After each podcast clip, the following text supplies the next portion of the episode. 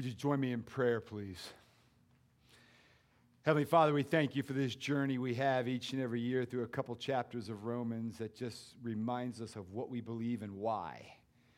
And I just ask, Lord, you would continue to illumine our hearts and our minds to the knowledge of your grace as your people, so that we would be such to our world around us. Take our minds now and think through them. Take my lips and speak through them. Take our wills and bend them to your own, and take our hearts and set them on fire with love for you and for your Son, Jesus Christ. For it's in his name we pray. Amen. Please be seated. I'm sure that for those who know me, it comes to no surprise that my parents would say to me, Gene, you're a little too zealous. What, what they meant by that was my zeal was misguided. Kim asked me the other day, well, when you were a little kid, what, you know, what, what were you anguished about? Because we were talking about this passage, this whole section of chapter 9. Paul's in anguish about his people. So Kim asked me, when you were a kid, what were you in anguish about? And I said, Why are the Washington Senators so bad, dear God? They were awful. First in war, first in peace, last in the American League, right? You know, the Washington Deadskins, we called them when I was a kid. You know, they were awful. All the teams I liked, awful. Why, dear God? The Jews' zeal is misplaced.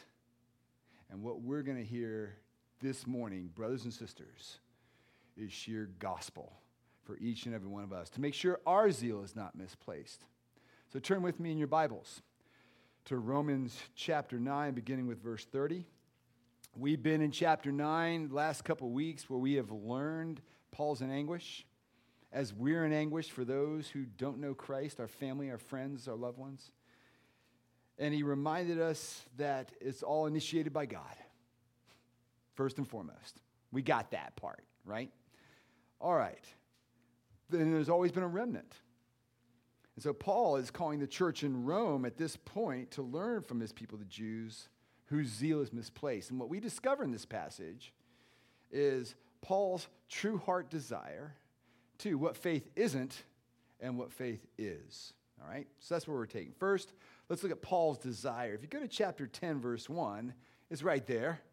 Paul writes, Brothers, my heart's desire and prayer to God for them is that they may be saved. This is an in house conversation for Paul, and it is for us as well. It's vital for us to understand because he's not talking about rank pagans here. He's, Israel had the Old Testament. They believed in God, the God of Abraham, Isaac, and Jacob. They believed in the God who created the world and everything in it. He gave his laws to Moses, who was the Redeemer and Savior of Israel. And prior to the writing of the New Testament, they were the sole possessors of God's written revelation. As God's chosen people, they had more spiritual light shed upon them than any people group in the entire human history.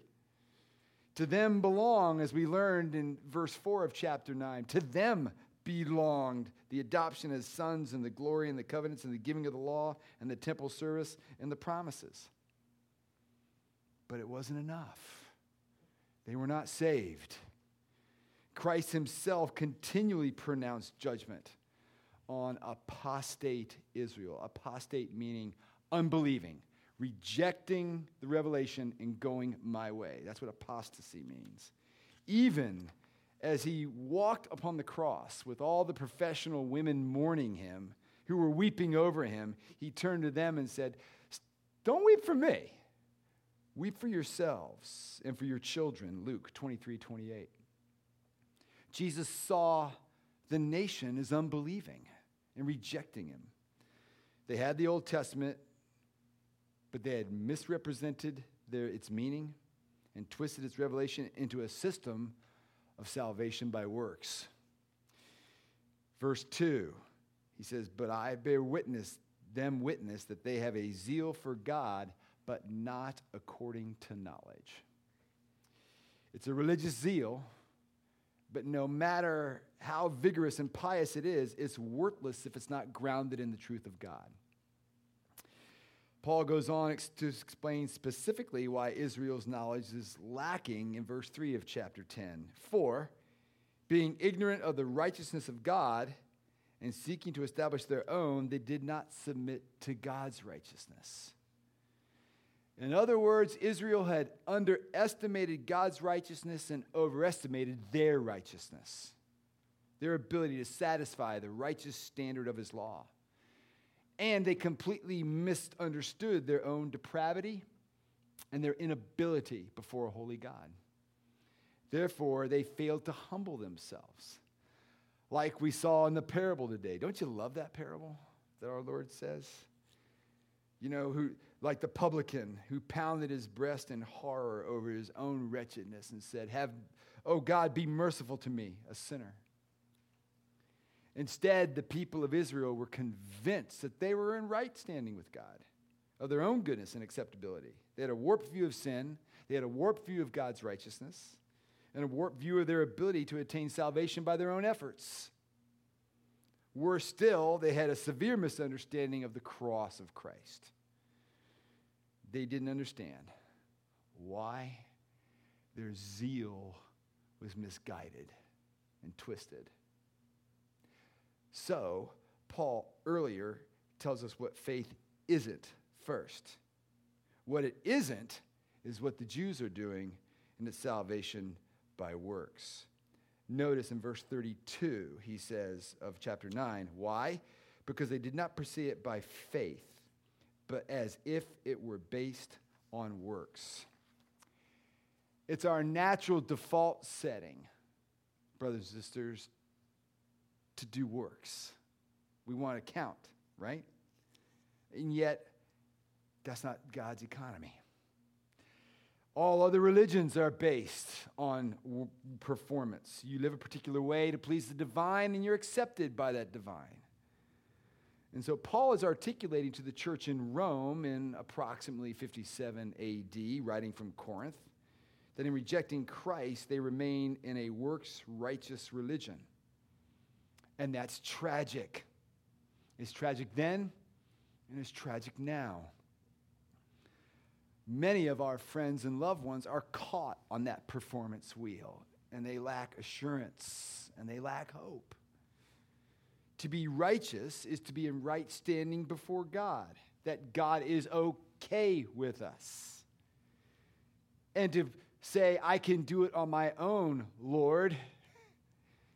Jesus says, okay, if you want to do that in the Sermon on the Mount, he says in Matthew 5 48, you therefore must be perfect as your heavenly Father is perfect. Think of it this way if you were to prepare an omelet with five good eggs and one of those eggs were rotten, you couldn't serve that up to your guests, could you? Even less, can we serve up our lives to God with many, may have some good things in them, some of them which are good, and yet are filled with deeds and thoughts that are rotten expect them to be acceptable to God? Is any of us perfect before a holy God? James 2:10 states for whoever keeps the whole law but fails in one point has become guilty of all of it. So if we want to be right with God, if we want to experience and walk with God, to experience heaven on earth because his kingdom is here. And when we die, enter into his presence. We don't do it by works. We can't do it by works. God's standard is complete obedience to Him in every moment of the day, and we all fall short of it. And missing that pivotal point was a disaster in Israel's theology, and it distorted their understanding of sin, distorted their understanding of Christ, distorted their understanding of salvation, because they sought to manufacture their own righteousness instead of relying upon Christ's righteousness for them. So Paul, Paul says in verse 4 of chapter 10 For Christ is the end of the law for everyone who believes. Their faith was firmly focused on their own works, not the completed work of Christ. And despite all that revelation God had given them, despite the incarnation of the Son of God himself, they were not saved. Israel's rejection of the Messiah was so wrenching at the heart of Paul. As he says in chapter, uh, chapter 9, verse 3 For I could wish that I myself were accursed, separated from Christ for the sake of my brethren, my kinsmen, according to the flesh. He is in anguish over this situation. But then we learn what faith is through the Gentiles of all people, right? He writes in verse 3 For being ignorant of the righteousness of God and seeking to establish their own, they did not submit to God's righteousness. So, how can we get God's righteousness?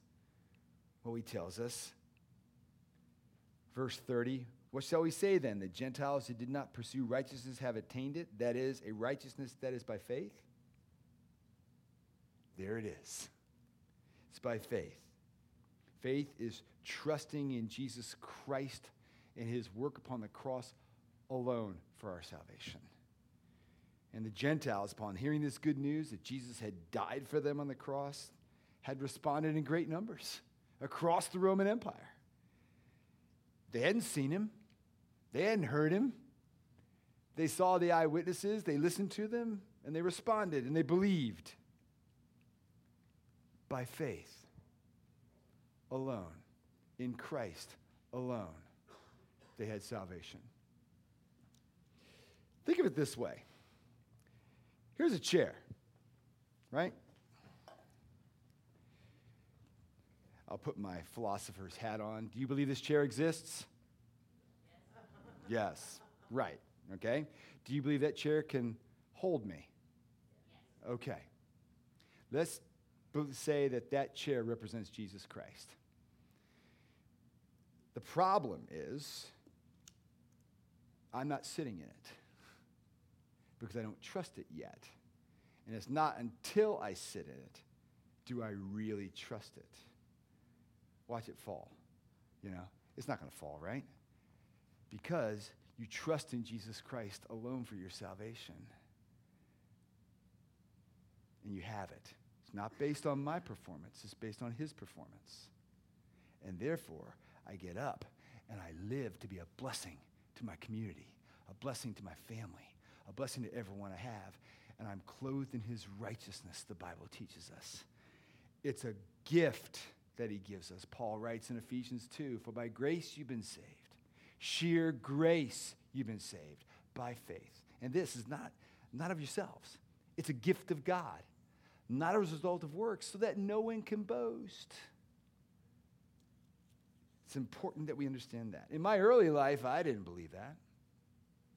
I believe he existed and could help me. I prayed that he'd help the Washington Senators win a ball game. They didn't. I didn't have eternal life because I was trusting in my own works for salvation. I was trusting in myself. So I must transfer my trust to him and his work upon the cross, just like this chair, in his atoning work. And notice that work is fulfilled, Paul writes. Verse 4 of chapter 10 For Christ is the end of the law for righteousness to everyone who believes. That's what it is, right there. Trusting in his work and his alone. And therefore I live. He lived perfectly. Faith is the hand of a beggar reaching out to receive the gift of a king. Think of it that way. It's a free gift. You can't earn it, you don't deserve it. And Paul's reminding us this is what it is it's by faith we have salvation. Imagine if your spouse bought you a wonderful gift you'd always wanted. And you said, Oh, sweetheart, that's just wonderful. Thank you so much. How much do I owe you? That's no longer a gift. You're trying to earn it. But He offers it to us all. So, where are you this morning? In Christ. Do you truly trust in all he's done for you. Paul wants to make sure we do is before we go on, because he's going to really flesh this fact out across chapter 10 for the present for the Roman church and for us.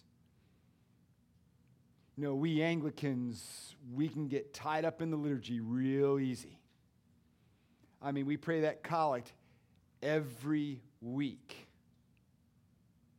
Did you pray it with me this morning? Most of you do a really good job. You really do. But it's easy to get just right caught in the rhythm of things that we say week after week after week and not even thinking about it. And we're very religious people. And that should count for something, right? Wrong. It's all His sheer grace, and it's a gift for each and every one of us. And maybe you're within the sound of my voice online this morning and you've heard this for the very first time. I encourage you to come along with us. Repent, that means turn from living your way to Christ and Christ alone and follow Christ with us. And you know what happens over time? You'll find yourself loving which you used to not like. And you don't like what you used to love. because that's what the Holy Spirit does as you begin to walk with Christ. And you'll find this is life with his people following him together. And it's a changed life, and it's a game changer. And Paul wants to make sure we got that before we take one more step. So let's, let's pray together. Let's take some time and pray and ask for us to really get the gospel so that we can continue this walk through the Roman road in fullness of life. Let's pray. Heavenly Father, we thank you that you laid it all for us in the person and work of Jesus Christ. You poured your Holy Spirit into our hearts, and He's no longer, as Isaiah writes, a stumbling stone and a rock of offense. And that those who believe in Him will never be put to shame.